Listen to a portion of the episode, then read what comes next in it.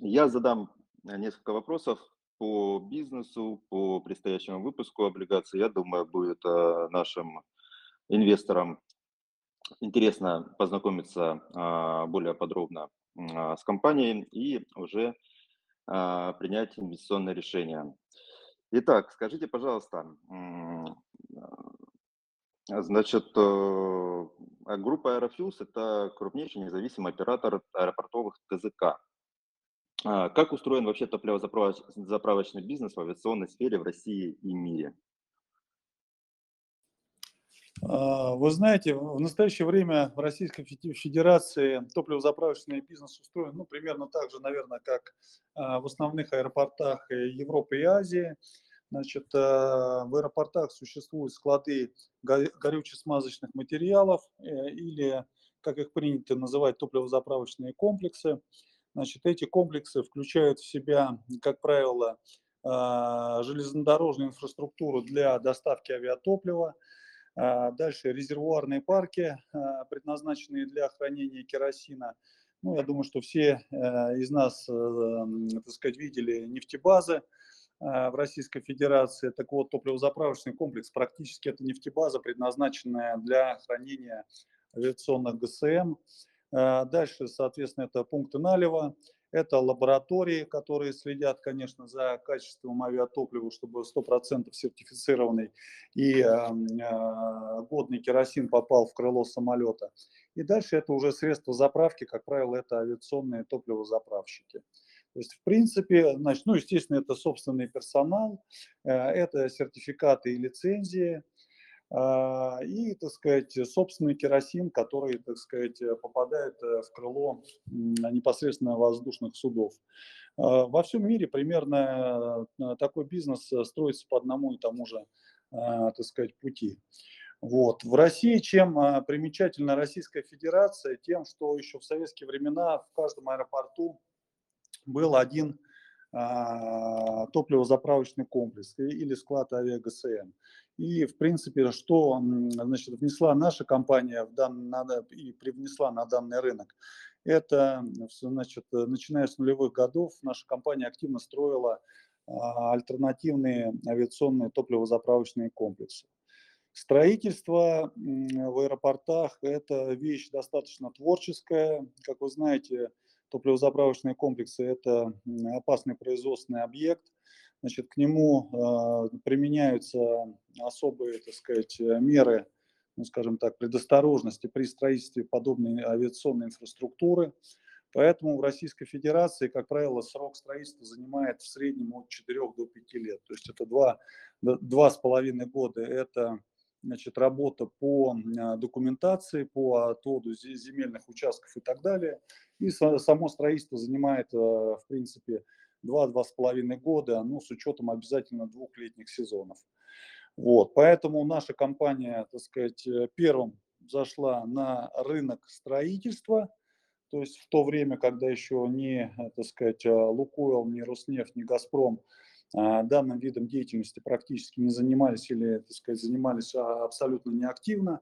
И это позволило, в общем-то, нашей компании уйти в определенный, создать определенный гандикап и построить а, большое количество топливозаправочных комплексов именно в региональных аэропортах. Вот, потому что авиация – это, в общем-то, бизнес такой глобальный, отрасль бизнеса достаточно глобальная. Вот, недостаточно иметь э, ТЗК в каком-то одном или там трех, даже пяти или пяти аэропортах. Нужно работать обязательно сетью.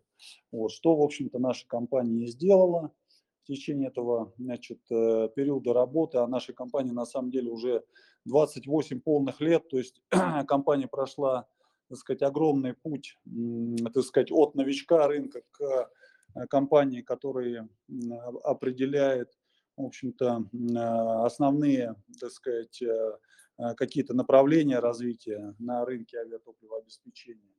Значит, э, как э, э, было сказано, у нас 30 собственных топливозаправочных комплексов, то есть это самая большая сеть ТЗК в настоящее время. Вот. А рынок в России определяется, в общем-то, четырьмя компаниями. То есть основных игроков на рынке четыре. Три компании – это дочерние предприятия вертикально интегрированных нефтяных компаний. Это дочка «Газпрома», «Газпромнефти», дочка «Лукойла», дочка «Роснефти» и группа компании «Аэрофьюлс». И если посмотреть на географию, в общем-то, наших заправок, то можно увидеть, что, в общем-то, заправки и топливозаправочные комплексы построены с запада на восток. Вот, мы особенно, так сказать, у нас сильные позиции, в том числе и на Дальнем Востоке. Если посмотреть по географии, это и Петропавловск-Камчатский, Южно-Сахалинск, Магадан, Владивосток, Благовещенск, Улан-Удэ, Иркутск – и, в принципе, это было сделано не случайно, потому что, ну, как вы знаете, все-таки авиационная отрасль не стоит на месте, э, а, и э, в таких аэропортах, ну в таких аэропортах, как Петропавловск, Камчатский, Магадан, Иркутск и Красноярск, конечно, при полетах, допустим, из Москвы авиакомпании всегда будут брать максимально возможный объем керосина, то есть как говорится, на одной заправке до Камчатки обратно не, не долетишь. Поэтому еще с э, середины нулевых годов наша компания взяла такой курс на работу, скажем так, по дальним точкам, а, с тем, чтобы обеспечить себя в среднесрочной и долгосрочной перспективе а, гарантированным а, потреблением, гарантированным объемом сбыта керосина в данных аэропортах. Ну, то есть, условно говоря, из Москвы до аэропорта Сочи и обратно можно долететь, заправляясь только в одной точке. Например, либо в Москве, либо в Сочи. Либо можно разложить объем заправки 50 э, на 50. А вот если лететь до Владивостока, то, коллеги, как вы прекрасно понимаете, нужно заправляться э, и в Москве, и во Владивостоке.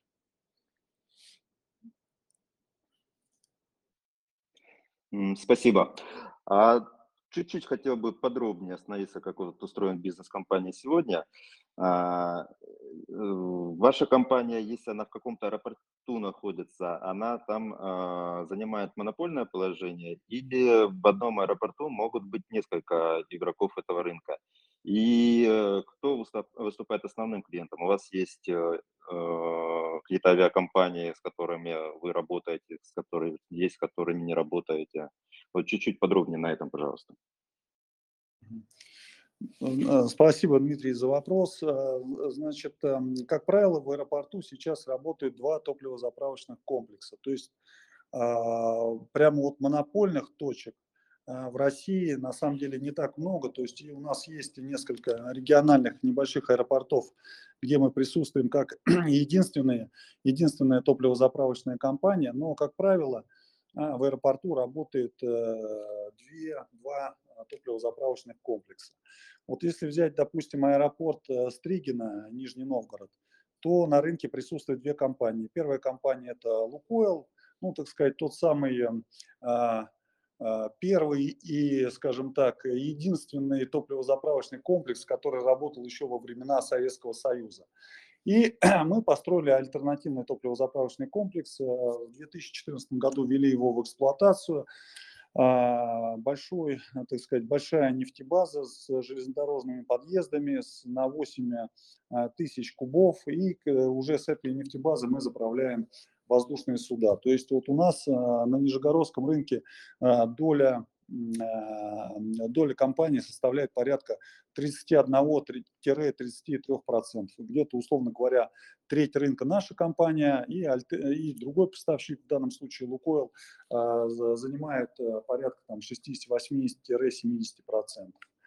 А если взять, допустим, иркутский рынок, там у нас, э, так сказать, другой конкурент, это компания ВСТК, аффилированная э, с Роснефтью, у них порядка там 70, э, наверное, 3%, у нас порядка 27-28% рынка. Если взять, допустим, ту же Петро, тот же аэропорт Елизово, Петропавловск-Камчатский, там у нас есть тоже альтернативный по отношению к нам оператор – но мы делим рынок, условно говоря, конечно, из года в год, а, так сказать, доля меняется, ну, примерно 50 на 50. Значит, с точки зрения а, клиентов. Очень интересный вопрос. Значит, среди клиентов у нас порядка 100 авиакомпаний Российской Федерации. Ну, мы заправляем практически всех, да, то есть начиная с а, группы компании Аэрофлот, то есть э, саму компанию Аэрофлот, ее дочерние предприятия, такие как авиакомпания «Россия», «Аврора», «Победа», S7, Уральские авиалинии, ЮТР, ну и дальше, так сказать, вниз до небольших вертолетных компаний и компаний госсектора типа лесавиаохраны, которая летает, так сказать, решает свои узкоспециализированные задачи. Вот. Плюс наша компания работает с порядка 70 иностранными авиакомпаниями, и на самом деле вот сейчас иностранцы очень активно возвращаются на российский рынок. Вот я взял э, у моих коллег, так сказать, список клиентов Aerofuels в аэропорту Пулково, где мы представлены с 2013 года, то есть уже чуть более 10 лет, мы открылись в марте 2013 года. Вот нашими клиентами сегодня являются Эл Алжирия, алжирский перевозчик, Корендон Airlines, Турция, Etihad Airways, ну, я думаю, достаточно известная компания Арабские Эмираты, Pegasus Airlines, Турция, э, Airlines, Китай. Ну и дальше российские перевозчики. Э, авиакомпания Ямал, Red Wings, ЮВТ Авиа, ЮВТ Аэро, авиакомпания Northstar, а, авиакомпания «Россия», дочка «Аэрофлота», «Руслайн» и авиакомпания «Якутия». Вот, то есть те авиакомпании, которые мы на регулярной основе то есть это там 11 перевозчиков, которые мы заправляем на регулярной основе в настоящее время в аэропорту Пулково. Плюс, естественно, появляются чартерные рейсы какие-то, так сказать, э, как российских авиакомпаний, так и иностранных компаний сейчас активно возвращаются чартерные программы. А так 170 перевозчиков, 100 российских, э, более 70 иностранных перевозчиков. Вот. Плюс хотелось бы отметить, что в настоящий момент – иностранные перевозчики очень сильно тяготеют э, к работе с нашей компанией. Ну, это, в общем-то, связано с тем, наверное, что, э, э, скажем так, наши конкуренты имеют определенные ограничения и введены определенные ограничительные меры по отношению к ним. И иностранцы, так сказать, активно работают с нашей компанией, потому что, так сказать, видят у нас хорошего, надежного партнера. Вот. Более уже порядка 15 лет наша компания является а, надежным партнером ИАТА. Это международная, как вы знаете, организация, авиатранспортная а, организация основных перевозчиков и партнеров, а, авиаперевозчиков. Вот, более, около 15 лет мы взаимодействуем, принимаем участие, естественно, там во всех конференциях. Вот буквально полторы недели назад была очередная конференция в Арабских Эмиратах в, в Абу-Даби, где наши представители присутствовали. Отношение к нашей компании только положительное, а, репутация только хорошая, потому что уже ну, на рынке уже больше, чем четверть века, достаточно серьезный, а, так сказать, временной период, чтобы разобраться для перевозчиков, а, кто есть их надежные партнеры. Для меня, честно говоря, стало неожиданностью, что столько компаний есть в России. Действительно, рынок гораздо шире. Понятно, что крупные перевозчики наверняка занимают такую существенную часть, да, но все-таки как-то вне поля зрения остаются более мелкие игроки. А, хотел бы еще сделать небольшое вступление. А, у наших слушателей будет возможность задать вопросы. А, мы на них ответим после того, как проговорим все темы, которые мы пока что хотели бы обсудить, ну, которые для нас очевидны.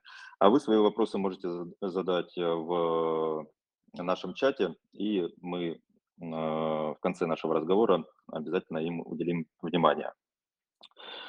А, возвращаясь э, к нашему разговору, а, я перед нашей встречей э, пробежался по а, финансовым результатам группы компаний и увидел ну, такую динамику по всем показателям достаточно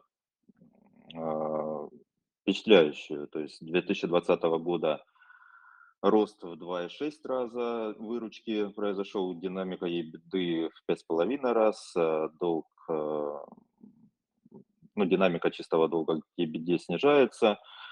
Вот хотел бы, э, чтобы вы чуть подробнее нам рассказали о финансовых, операционных показателях компании, с чем связан этот рост. Это большее влияние имеет, может быть, ценовая конъюнктура или, может быть, объемы ну, чуть подробнее вот на таких э, показателях.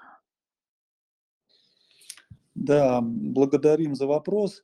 Значит, что касается финансовых результатов, ну, во-первых, наша компания стабильно развивалась и до 2020 года, и у нас э, были прекрасные показатели и по объему реализации, и по выручке. Конечно, свои коррективы э, внес, так сказать, Э, известные события 2020 года, когда а, все авиакомпании почувствовали себя немножко неуверенно, а некоторые аэропорты, конечно, даже были такие прецеденты, закрывались и на два, и на три месяца. Вот. Кроме всего прочего, цены Э, на нефть и, соответственно, на керосин очень серьезно скорректировались. Как мы с вами помним, даже на, на нефть там было несколько дней, когда нефть торговалась вообще в отрицательной зоне. Но вот мы, мы думаем, конечно, в ближайшие там лет 50 такое никогда уже не, не повторится. Керосин стоил тоже очень дешево.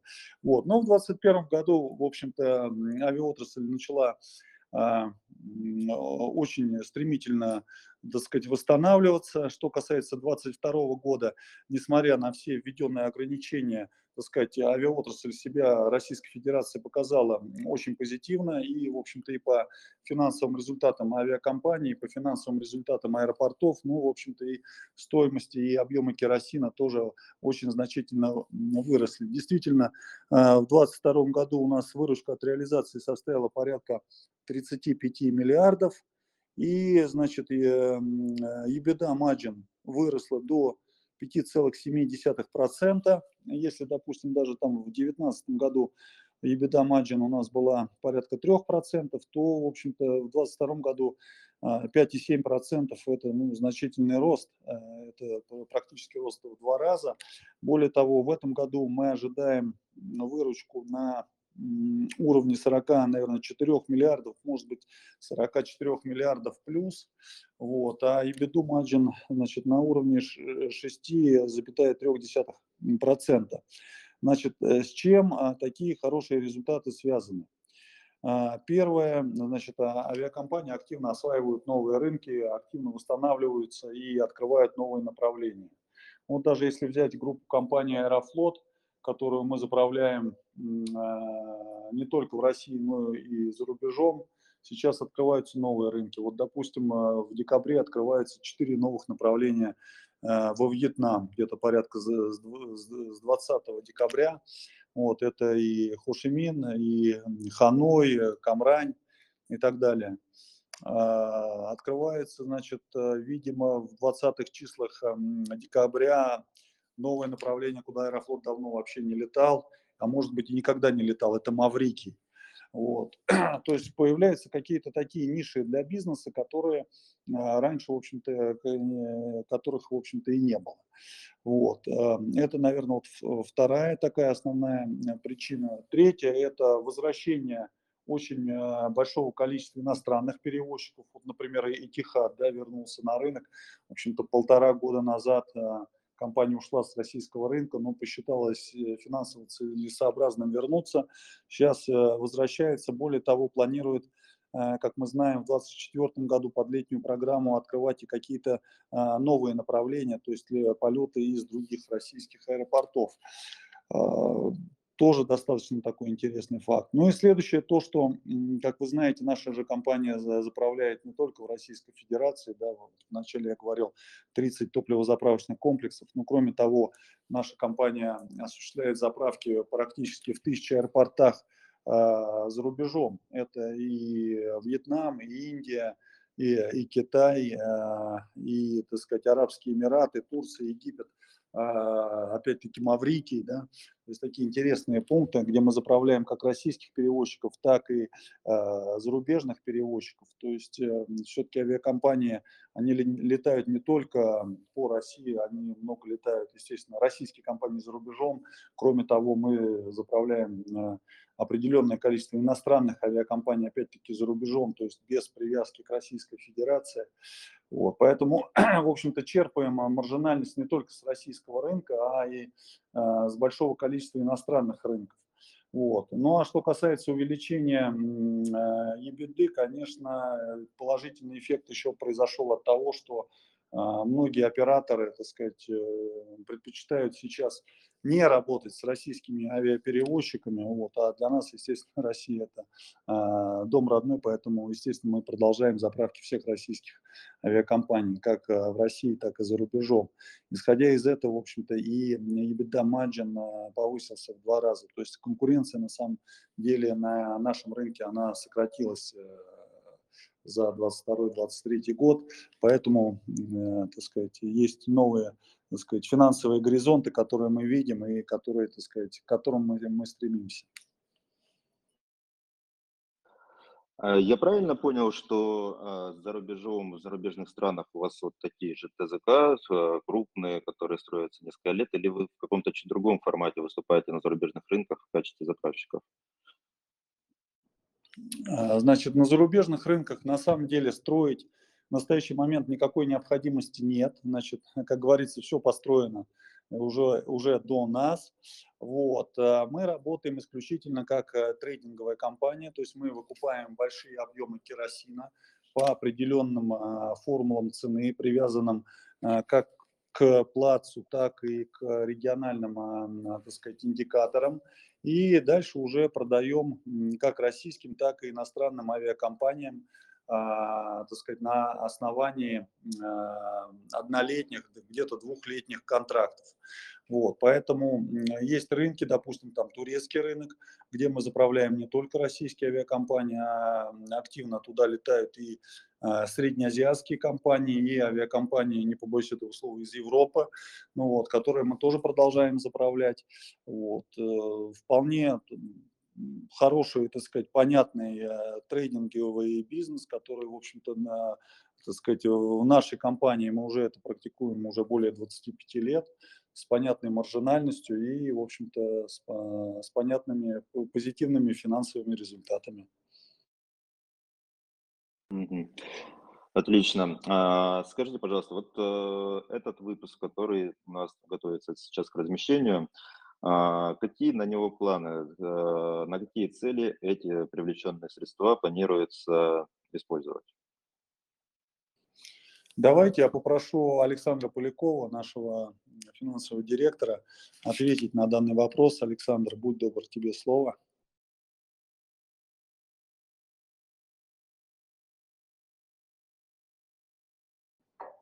Что-то, Александр, у нас, видимо, тоже со ссылочкой какой-то вопрос. Давайте тогда Алексей Станиславович Поплетеев, э, директор Поволжского Уральского региона. Да, добрый день, коллеги. Да, ну, э, мы планируем, э, собственно говоря, рефинансировать с помощью нового выпуска, рефинансировать наши существующие Э, выпуске остаться, скажем так, на публичном рынке, вот, и, эм, а, скажем так, продолжать нашу э, дальнейшую деятельность. Э, планируем в наших планах значит, осуществлять у нас в планах реконструкцию двух наших топливозаправочных комплексов. Хотим построить Э, ТЗК еще в одном аэропорту у нас в планах развития. Вот.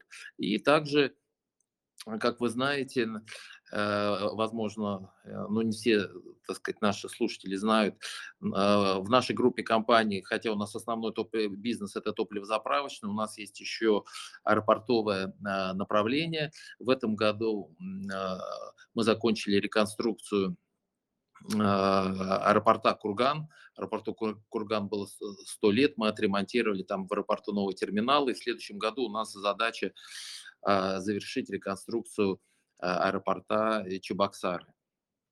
Вот, чтобы э, жители города могли уже пользоваться красивым отремонтированным современным аэровокзалом.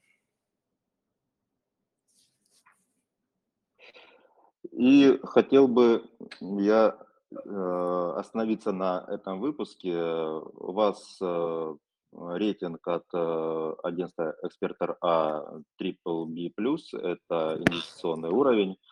А вот, сейчас у вас ориентир по ставке купона 15,7-16,2% годовых. Это, в принципе, в рынке сегодняшнем, но, как мы знаем, сегодня рынок, он исторически дает очень высокие доходности.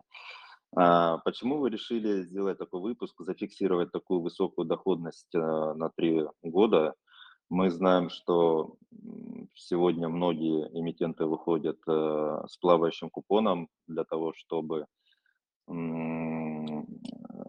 предложить, то есть именно сегодня высокий купон, но в последующем не переплачивать за долг, да, есть некоторые такие ухищрения даже, от некоторых эмитентов э, предлагаются купоны лесенкой, то есть э, через некоторый период э, они снижаются, доходность снижается. Вы же решили на достаточно длительный срок зафиксировать достаточно высокую доходность.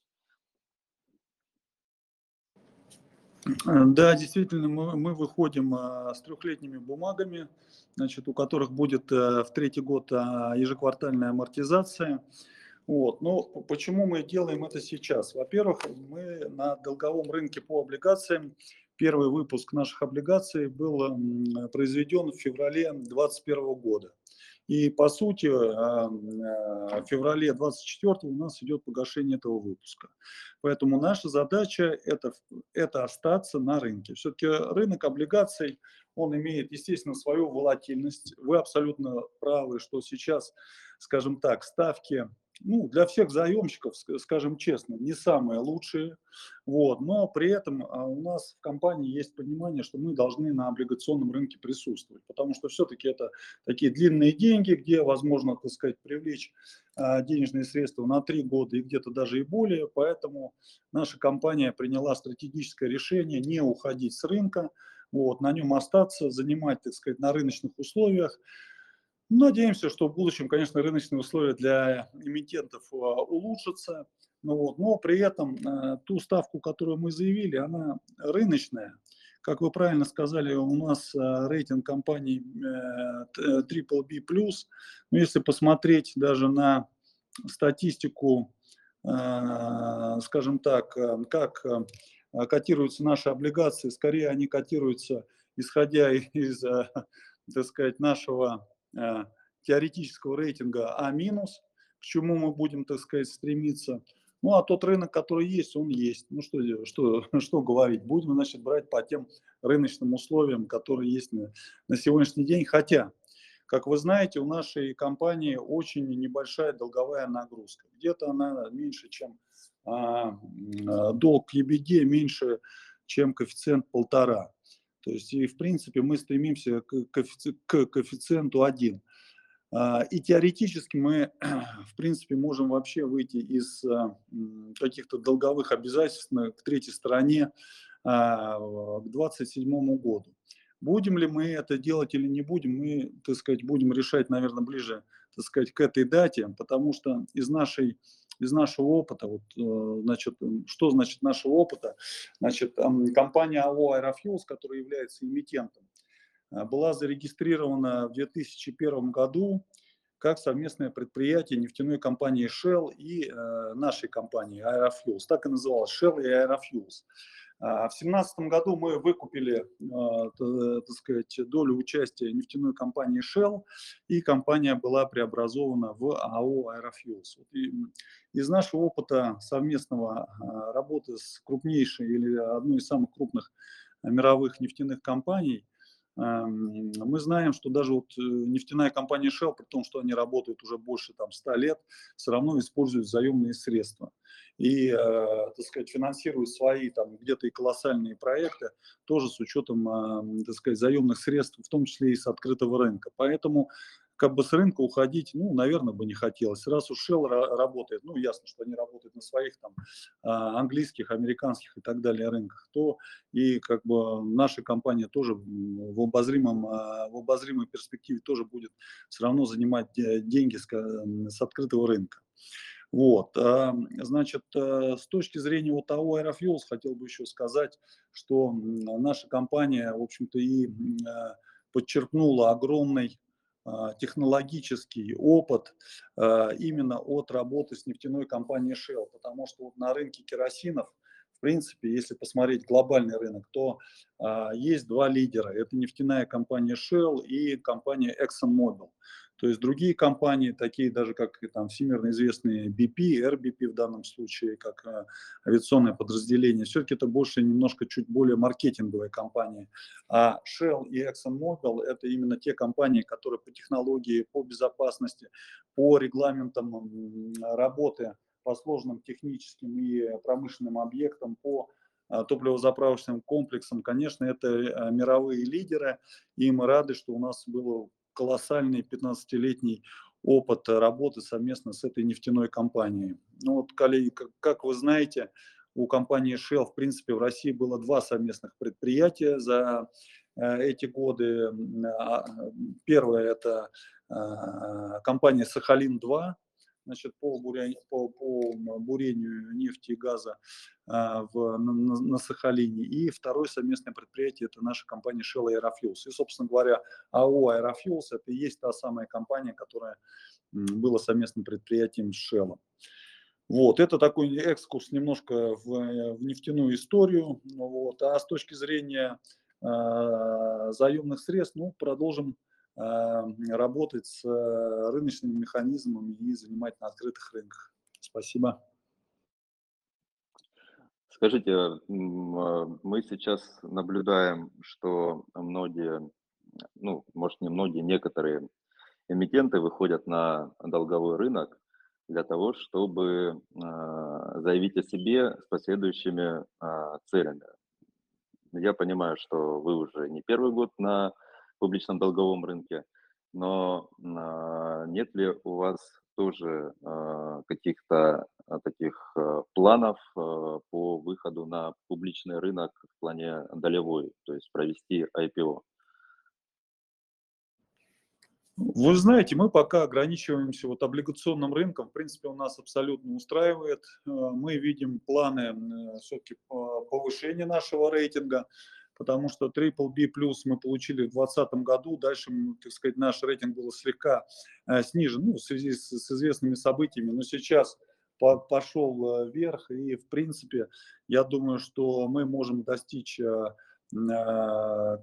достичь, в общем-то, уровня и А минус, может быть, даже в будущем, там, в 2025 году и рейтинга А, поэтому наша задача все-таки сейчас не продавать часть компании, а привлекать э, деньги, деньги для наших новых проектов э, в авиационной инфраструктуре. А, именно для... Почему? Потому что мы являемся одними из самых больших, мы считаем, профессионалов на данном рынке. Все-таки, во-первых, это и более двух десятилетий работы. Во-вторых, это э, уже, так сказать, осуществленные проекты достаточно таких сложных регионов, ну, потому что такие регионы, как э, Петропавловск, Камчатский, Магадан или Якутск, где зимой там э, температура до минус 55 э, градусов, а самолеты нужно заправлять и днем, и ночью, круглосуточные в большом объеме, но поверьте, это достаточно сложные э, инфраструктурные, так сказать, э, проекты, которые наша компания, так сказать, э, с большой честью, так сказать, исполнила. Вот. Нашими клиентами являются э, лучшие компании, так сказать, мира, которые летают в Российскую Федерацию. Вот. Поэтому мы сейчас видим, что у нас есть еще потенциал для роста в ближайшие годы, так сказать, по региональным аэропортам и с точки зрения, как Алексей Станиславович сказал, и с точки зрения а, открытия новых топливозаправочных комплексов, так и с точки зрения а, реконструкции и каких-то инноваций в региональных аэропортах России. В этом, собственно, наша основная цель на ближайшие, скажем так, 2-3 года. По поводу, по поводу IPO пока, так сказать, планов нет, коллеги. А, вы немного предвосхитили мой вопрос следующий. Я хотел как раз задать вопрос э, про планы по масштабированию бизнеса, ну, там, по поиску каких-то новых точек роста.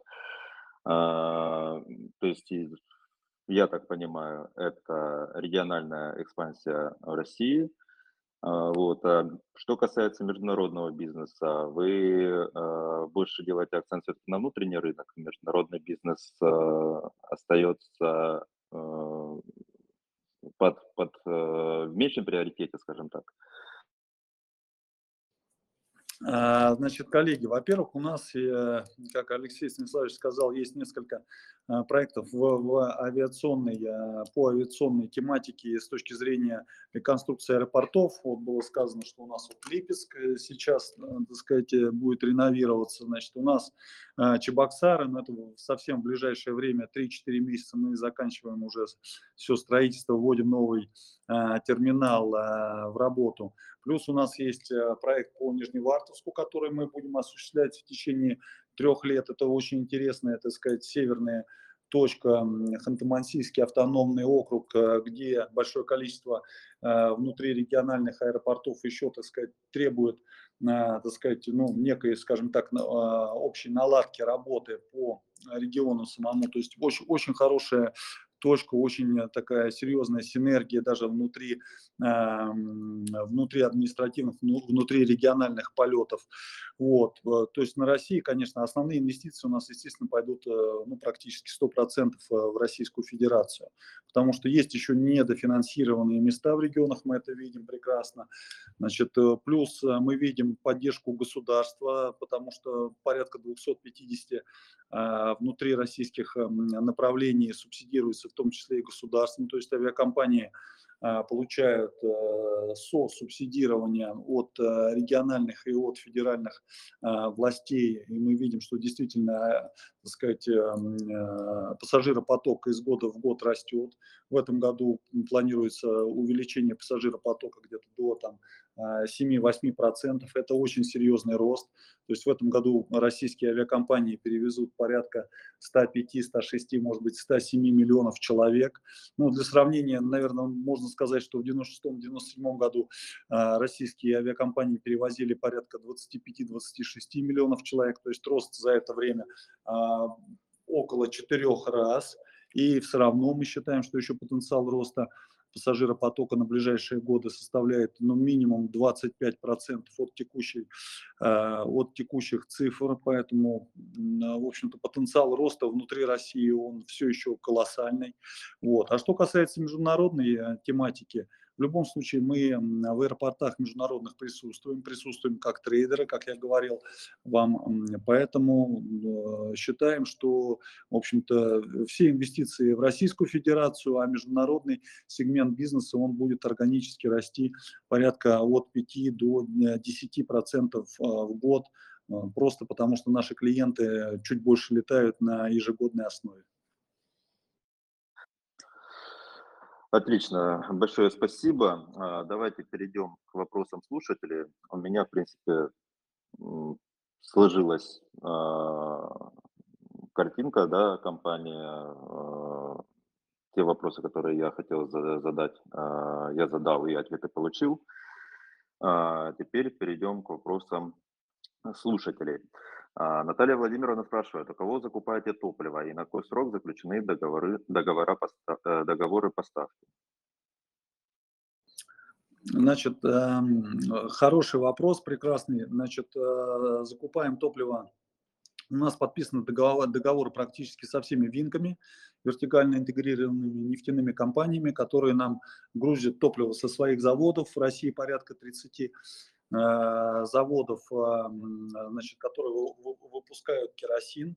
Значит, э, в зависимости от региона, в каждый регион можно поставить, ну, скажем так, с нескольких НПЗ. Вот, поэтому, естественно, мы как э, компания, которая ну, ищет большей рентабельности на ежедневной основе, конечно, так сказать, ежемесячно сравниваем цены от конкурирующих НПЗ и поставляем либо от Винков, а, либо второй э, э, вариант – это а, биржевые, биржевые сделки. На бирже мы присутствуем как покупатели уже больше 10 лет. Вот, и выкупаем большие объемы именно на рыночных условиях с, с рынка, именно через э, биржу, через Санкт-Петербургскую а, биржу, где, так сказать, нефтезаводы обязаны поставить нам а, керосин а, в течение, ну, в определенные регионы в течение 30 дней, в определенные регионы в течение 60 дней. Вот, то есть либо винки, либо, э, либо биржа. Значит, э, да, был еще вопрос, значит, э, по поводу, на какой срок заключены договоры. Значит, если биржевая стоимость, если мы берем с биржи, конечно, это спотовые сделки, вот, э, то есть вот конкретно сегодня продается, предположим, там по 75 тысяч рублей за тонну с э, из такого-то завода. Вот, соответственно, по спотовой цене мы берем определенный объем. Значит, если речь касается винков, то это договоры, они, как говорится, вечно зеленые, но в любом случае цена определяется на ежемесячной основе. То есть цена в любом случае спотовая, и она ежемесячная, с, с, с, с ежемесячным изменением, скажем так. Угу. Спасибо. А, так, на вопрос Сергея Самойленко мы, э, в принципе, ответили а, в нашей беседе по поводу IPO. Акции у Aerofuels нет и пока что не планируется, если мы говорим ну, на, о предложении для розничного инвестора.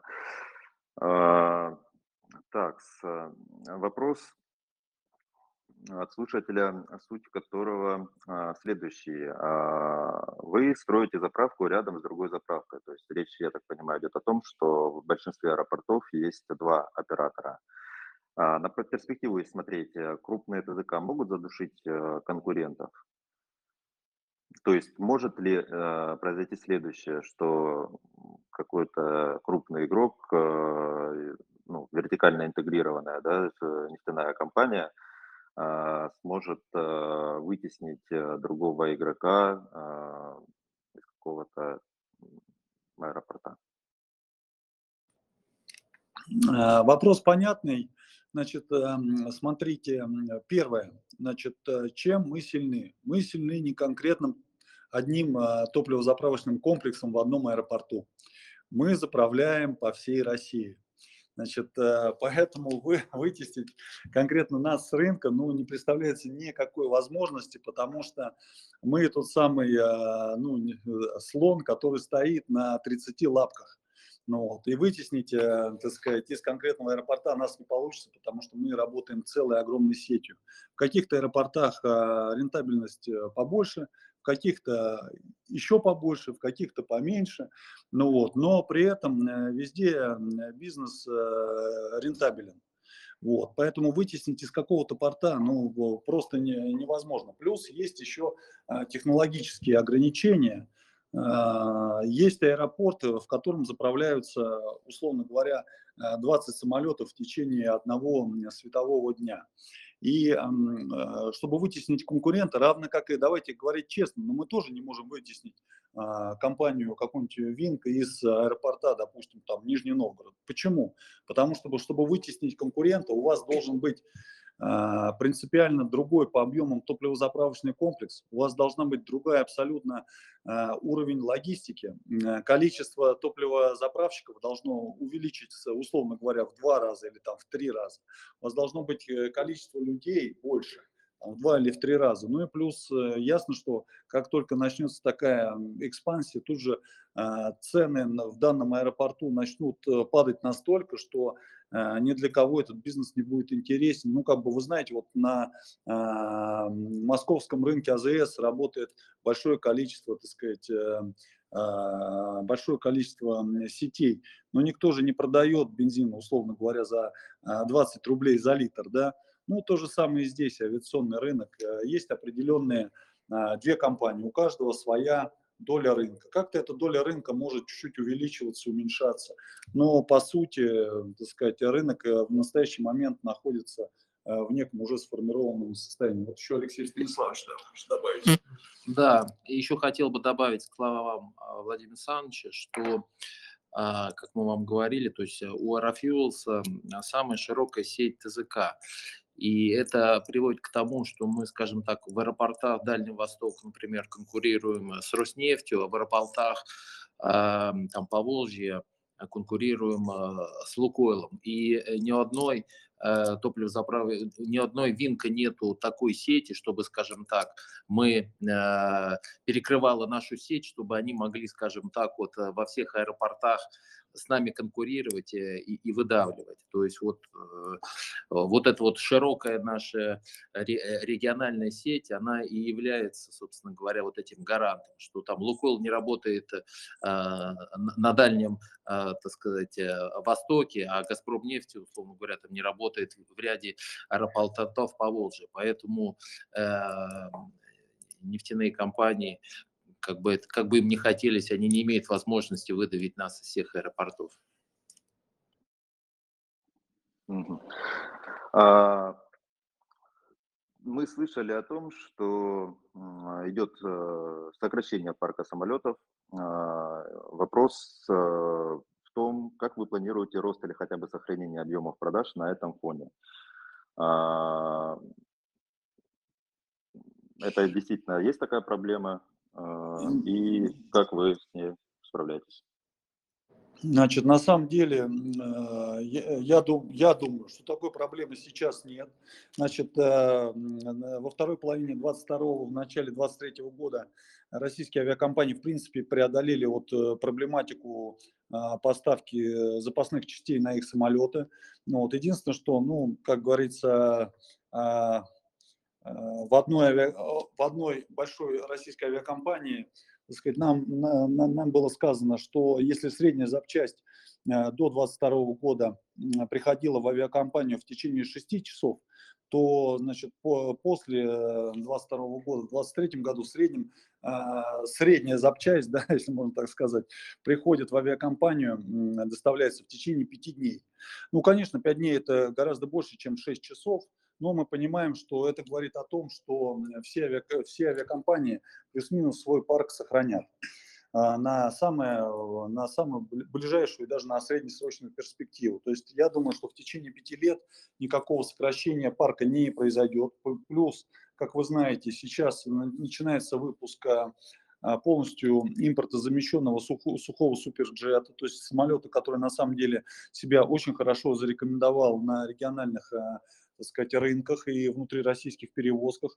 И в часть стран даже сейчас перевозки ведутся и в том числе на сухом суперджете. Это и страны СНГ, и дальнее зарубежье. А, при этом мы понимаем, что в 24 начале 25 года э, начнут поступать первые МС-21. Ясно, что это будут не какие-то там десятки самолетов, это пока будет там 3, 5, 7 самолетов, но тем не менее это даст определенные, так сказать, дополнительные возможности для авиакомпаний. Ну, а третье, наверное, это то, что все-таки мы заправляем не только же российские авиакомпании. Вот как в начале нашей э, беседы я уже, так сказать, вам рассказал о том, что нашими клиентами в аэропорту э, Пулково являются и авиакомпании из Алжира, Турции, Арабских Эмиратов, а, Китая и так далее. Вот, поэтому не, так сказать, не исключительно российскими авиакомпаниями летает российский авиапассажир, и не исключительно российские авиакомпании заправляет наша, наша, авиак... наша компания. Один из наших слушателей хотел бы уточнить состав ваших ТЗК.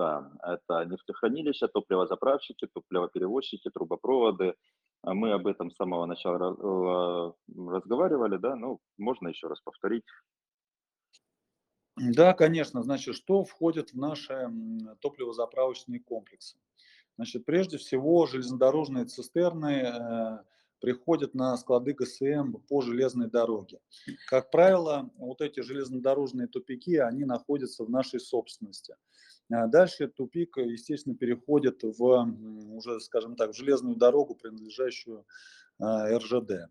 То есть в нашей собственности непосредственно железнодорожные тупики, Дальше все системы а, слива а, на нефтебазах, а, топливозаправочных комплексов. Это, соответственно, резервуарные парки, а, лаборатории качества. У нас самая большая сеть лабораторий качества по всей России. Самая западная – это у нас а, лаборатория в Пулково. А, самые восточные – это те же самые Магадан, Петропавловск-Камчатский и Южно-Сахалинск. Значит, дальше это вот резервуарные парки непосредственно, где хранится топливо. Дальше это трубопроводы и пункты выдачи авиатоплива в топливозаправщик. И дальше уже на перрон, непосредственно на перрон аэропорта выезжают наши собственные топливозаправщики. Их у нас в составе группы компании около 90. в настоящий момент. Кроме того, мы продолжаем закупать хотя техника очень дорогая и сейчас еще подорожала, но мы продолжаем наше выполнение наших инвест-обязательств. Вот, буквально три недели назад у нас новый топливозаправщик приехал в аэропорт Петрозаводск. Вот, э, неделю назад мы отгрузили э, значит, очередной топливозаправщик в аэропорт Нижневартовска и планируем его запустить где-то порядка 15-20 декабря он начнет уже работать на перроне аэропорта. Вот. Ну и дальше это персонал, сертификаты, лицензии, ну и, собственно говоря, те самые нефтебазы, так сказать, со всем э, имуществом, со всем оборудованием, так сказать, то, что входит э, в состав топливозаправочных комплексов. А, несколько такой риторический вопрос. А, не считаете ли вы, что весь рост пассажиропотока только благодаря госсубсидированию? При отмене э, субсидий авиабилеты перестанут быть массово востребованы. Э, нет, я так не считаю. Э, конечно, на определенных направлениях э, госсубсидии поддерживают авиаперевозки. Ну, например, открываются ну, новые направления. Вот сейчас, допустим, с весны открывается такое направление из аэропорта Курган в Махачкалу. Ну, вы знаете, такого направления, конечно, даже и в советские времена-то не было. То есть, в принципе, два, ну, скажем так, не самые крупные региональные аэропорта – ну вот, э, так сказать, э, получают не прямой рейс э, из двух российских регионов. Конечно, конечно, возможно, без субсидий бы такого рейса не было. Но при этом, вы знаете, в России живет 146 миллионов человек, так сказать, большие проекты осуществляются в самых отдаленных регионах, таких как, так сказать, тот же Сахалин, тот же Ханты-Мансийский автономный округ. Вы знаете, я, я вам хочу сказать, что по железной дороге, ну, до Камчатки понятно, и до Ханты-Мансийска, так сказать, из Уфы э, все предпочитают летать на самолетах, потому что даже есть большой рынок, э, допустим, вахтовиков на, на, на северные направления. На, на поезде никакой работодатель не отправит вахтовика, чтобы он в одну сторону ехал по железной дороге, там трое четверо суток, э, в другую сторону трое-четверо суток. Но уж а по железной дороге, э, так сказать, от Москвы до Владивостока, я думаю, ну, только тот, кто хочет посмотреть на всю Россию, поедет 7 э, суток. На самолете гораздо удобнее, поэтому я думаю, что в ближайшие десятилетия авиационной отрасли глобально ничего не угрожает. А, тоже слушатели интересуются, а, сколько процентов от выручки приходится на Россию а, и сколько на зарубежное направление. А, вы знаете, примерно у нас э, исторически э, было 50 на 50, то есть 50% это внутрироссийская выручка, 50% это зарубежная выручка. Возможно, по итогам 2023 э, года зарубежная выручка будет порядка 53-55% в связи с тем, что активно восстанавливаются направления дальнемагистральных э, полетов, как я сказал, такие как, допустим, а, Вьетнам, а, допустим, как Таиланд. Вот если посмотреть Таиланд эм, по пассажиропотоку, допустим, данные за декабрь 2022 э, года показали, что всего в Таиланд из всех стран мира, за исключением России, а, прибыло 38 тысяч э, туристов э, за декабрь месяц, э, а, а из России прибыло 35 тысяч. То есть российский авиатурист это практически там 47, 45-47 процентов от всех туристов, которые прилетают в Таиланд. Поэтому Россия, так сказать, на некоторых рынках является, можно сказать, таким приоритетным, приоритетным клиентом. А, россияне летают очень активно. В связи с этим вот, э, значит, выручка нашей компании на международных, э, так сказать, с международных направлений в этом году будет ну, чуть больше 53, э, где-то 55, может быть, процентов. Ну и последний вопрос, у нас уже время подходит к концу. А, Рушан спрашивает, а вы сказали, что закрываете долги по облигациям в феврале будущего года. Этот выпуск облигаций, часть уйдет на погашение уже существующего долга. Рушан, ну Мы обсуждали, задавался вопрос, на что а, пойдет э, существующий, э, выпускающийся, да, вот, э, который планируется выпуск облигаций. Там было на развитие.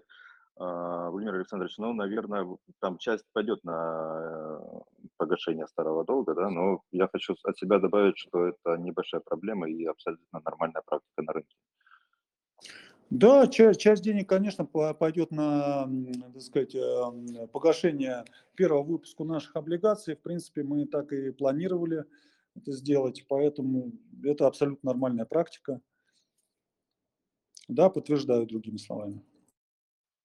Большое спасибо за очень интересный а, диалог.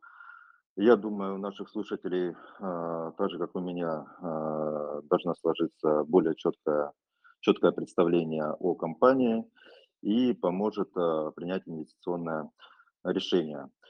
А, Напомню, что а, с нами беседовали руководители э, группы компании Aerofuels. Это Владимир Александрович Спиридонов, гендиректор а, группы, а также Алексей а, Поплетеев, это руководитель а, Приволжского Уральского регионов Aerofuels, Александр Поляков, директор по корпоративному финансированию Aerofuels и Наталья Вавилова, директор ООО ТЗК.